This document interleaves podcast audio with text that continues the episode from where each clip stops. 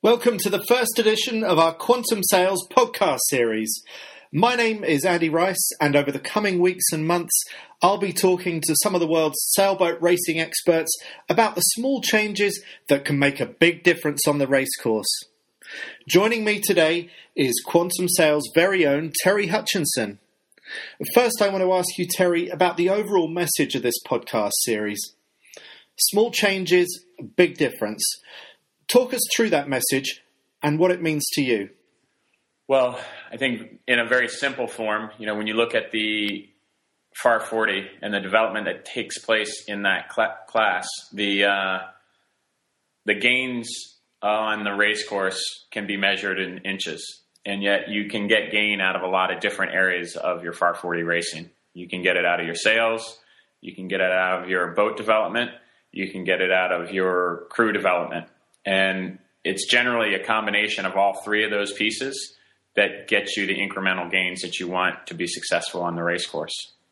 Okay. So, can you give us an example of one of those three areas and, and how that's applied? Uh, I mean, how long have you been sailing the Farr 40, by the way? Yeah, that's a great question. I've been racing Farr 40s now for 17 years. I started out with uh, Jim Richardson on the Barking Mad, um, and we had an incredible, incredible run, winning two world championships and several North American championships and Key West race weeks and so on and so forth. And now I'm racing with Alex Roepers on the Plenty.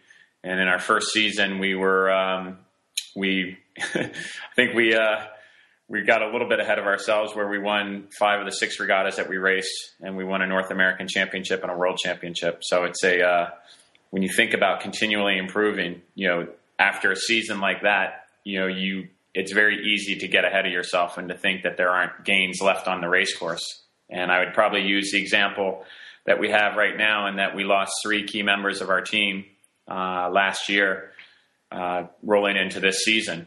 And at the beginning of last season, we were beaten in the first event by Enfant Terrible uh, by, I believe, 16 points.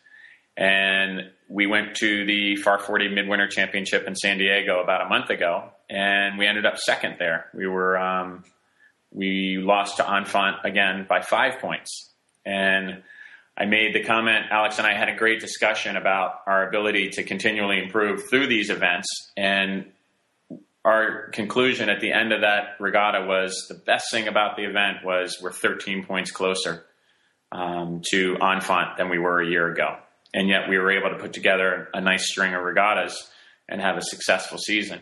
And you know, when you think about our our team development, which I place a lot of emphasis on the process of racing the boat well and and the um, and the team's ability to get the the boat around the race course. You know, the the unique feature of the Farr 40 is you don't necessarily win the regattas on your professionals on the boat.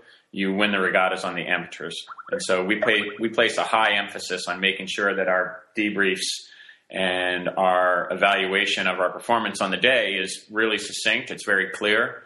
Um, at the end of each day of racing, I have something that I call a capture list, which we go through the same points every single day. We talk about trimmer helm communication. We talk about the sails that we were using and the rig setup at that time and the boat's performance. We talk about who we would pick on the day, you know, which is a hard thing to uh, to do when you know everybody's sitting there and you're sitting there with you know the the owner and you know at our last regatta we never picked plenty on the day. We always picked another boat. And it's a what, great what, what do you mean by picking? Um, so at the end of the day so at the end of the just as an example at the first day of the, of the midwinter championship we were fourth or fifth off the water at the end of the day. And so we run through starts boat speed boat handling as kind of the things that we would you know when you look around the fleet who would you pick that had better starts? Who would you pick that had better boat handling? And who would you pick that had better boat speed? And so what that leads you to is points of discussion for your evening debrief. And it also gives you things to think about for the racing the next day and areas of improvement as you go through the regatta. Because if you're not getting better um, from the first day of the regatta to the last day of the regatta, you're probably not going to win the event. And so our mindset is always we want to get to the last day of the regatta with an opportunity to win. And the first in an 11 race series, really it's the first seven races that you're surviving, and you want to get to the last three with an opportunity to win the event. And so that's really where all of our focus and energy is put into as we go through our training um, and as we go through the regatta. And so these debriefs are very short and sweet. They're very structured so that we get the same um, information time and time again, and we can build a database really of of what we think is good and what we think is bad. And then the next day when we go out and go racing, we have the notes from the night before that get reviewed in the morning on the boat. And it just, you know, it's one of those pieces that helps raise everybody's awareness. So as we're going through situations on the day or in the moment, you can say, hey, guys, don't forget what we talked about here yesterday. We got a bear away set with a quick jibe. These are the things that need to happen. And everybody's already tuned in. You know, you don't even have to, you don't even really have to say anything because everybody already knows what we're talking about. But it's another, you know, for people and for teams that spend half of their days working in an office, and for somebody like Alex, whose time is so limited to sailing, but yet he has such an incredible capacity to maintain the information when he's tuned in on it. You know, it's a really, really useful tool, but it helps our team improve as we go through an, an event. What if you've got a really long list of things? Because that sounds like a long list of things. Uh, the, the, the human mind can't soak it all up straight away. Maybe Alex Roepers can, but not yeah. everyone can. Yeah, so no, that's a great that's a great point. And so that where that's where it comes back to, you know, part of my roles and responsibility on the boat is to prioritize. If we have ten things, is to identify collectively as a group what are the three things that are going to make a big difference. You know, I mean, and that's you know inevitably that's boat speed and then closely followed by boat handling that will lead to just good consistent racing. You know, it's in, it's always interesting in the Farr 40 class. Very rarely does somebody win um, a regatta by a big margin, and we were fortunate at the World Championship last year that we won without having to sail the last race. Um, and yet, that's a rarity. You know, at this last event that we just did in San Diego, we were going into the last race four points off the lead behind uh, Alberto Rossi's Enfant Terrible. And that's a that's a normal margin, you know. And so you're really looking for, you know, three to four, five things on the day that will help get you a solid gain rate. Okay, so you prioritize prioritize those three things. Um, what what else do you do in terms of when you're not actually in the middle of a of a, a, racing event. Uh, yeah. What do you do in the off season uh, on a training day? What what kind of structure do you bring to that? Yeah, well, you know, there's there's an element of boat speed in the Farr 40 that we, you know, I think in our sail program in particular that we've worked really really hard on developing consistent sails through the range. And once we develop the sails and we develop, you know, shapes that are going to allow us to be racing the boat all the time at 95% fast. You know, you want to you want to get rid of the lows and work for consistent highs. And that's uh, you know, those things rear their heads in different ways. And so, you know, really in between the World Championship and the start of the regatta in San Diego, the things that we did was we had a full evaluation of where we were sail shape wise for the upwind and the downwind sails, um, and the conclusions that we learned out of the regatta. Um, we looked hard at our competition to see what what they're doing, and fortunately, at that regatta, the quantum sails were one, two, and four, and so we knew some component of what they were doing. But Enfant was third, and they're using the competitor's brand, and so you know a lot of a lot of our development um, comes out of what our competition is doing, but it also comes out where we perceive our strengths and weaknesses are. And as I said, I mean, I think we work hard on making sure that our inventory is a good all around, all purpose inventory.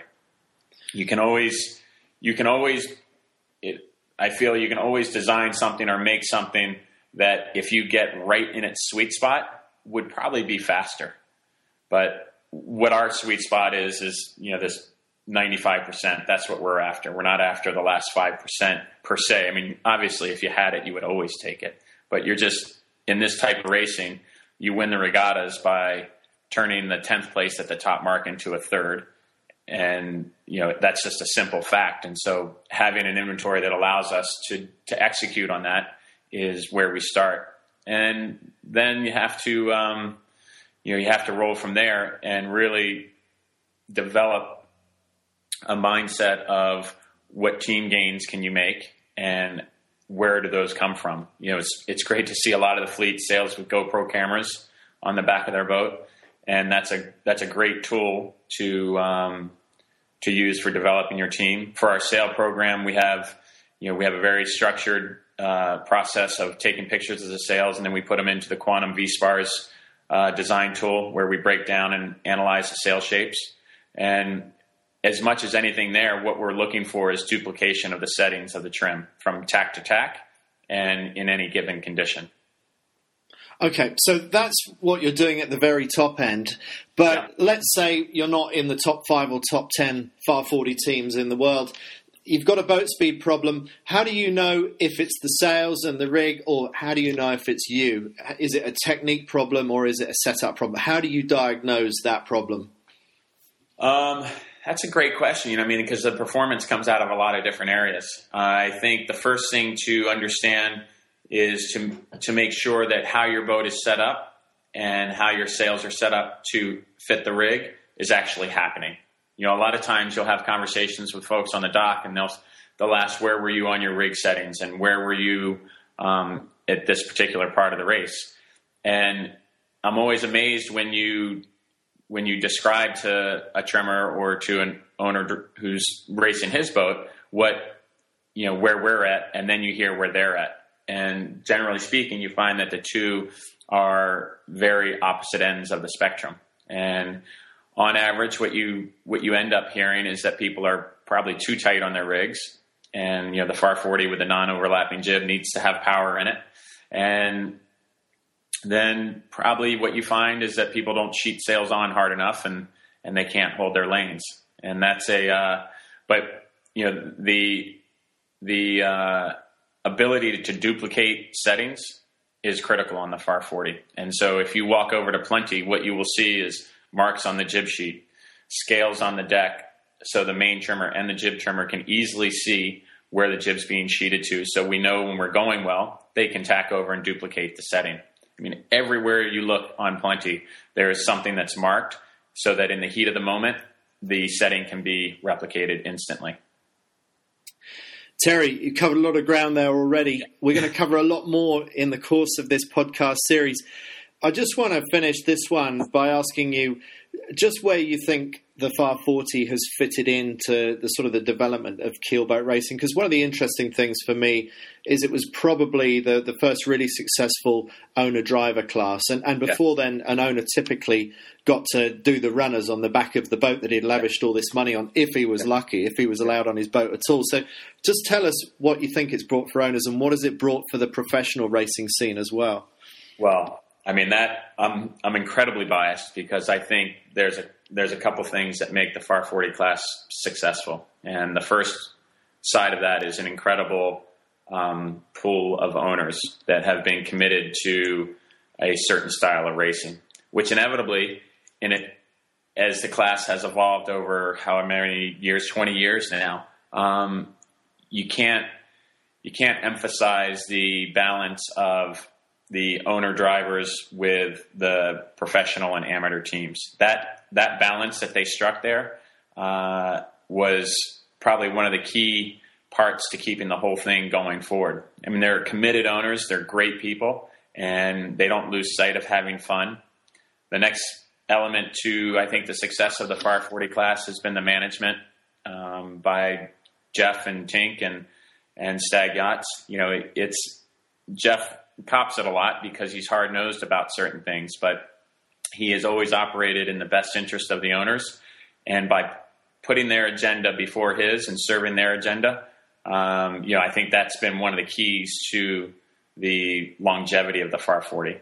And probably the final bit is in its early day, the Farr 40 was leading edge. You know, it, you look at it now and you say, well, you know, maybe not so leading edge. And, you know, and what has ended up evolving is, you know, it started out as leading edge, you know, very, very uh, committed to one design racing, but in the development of IMS, the boat also had a very good IMS rating. And so they, early on in the piece, it, it served a couple different agendas. But as it quickly evolved into um, great one design racing, you know, it, it was able to slide out of that. And so from there, the class, you know, has evolved out into um, something that might not be as leading edge in technology, but has developed uh, accordingly. You know, the class went from symmetrical spinnakers, or sorry, fractional spinnakers to masthead symmetrical spinnakers, and yet the racing is still bow to stern.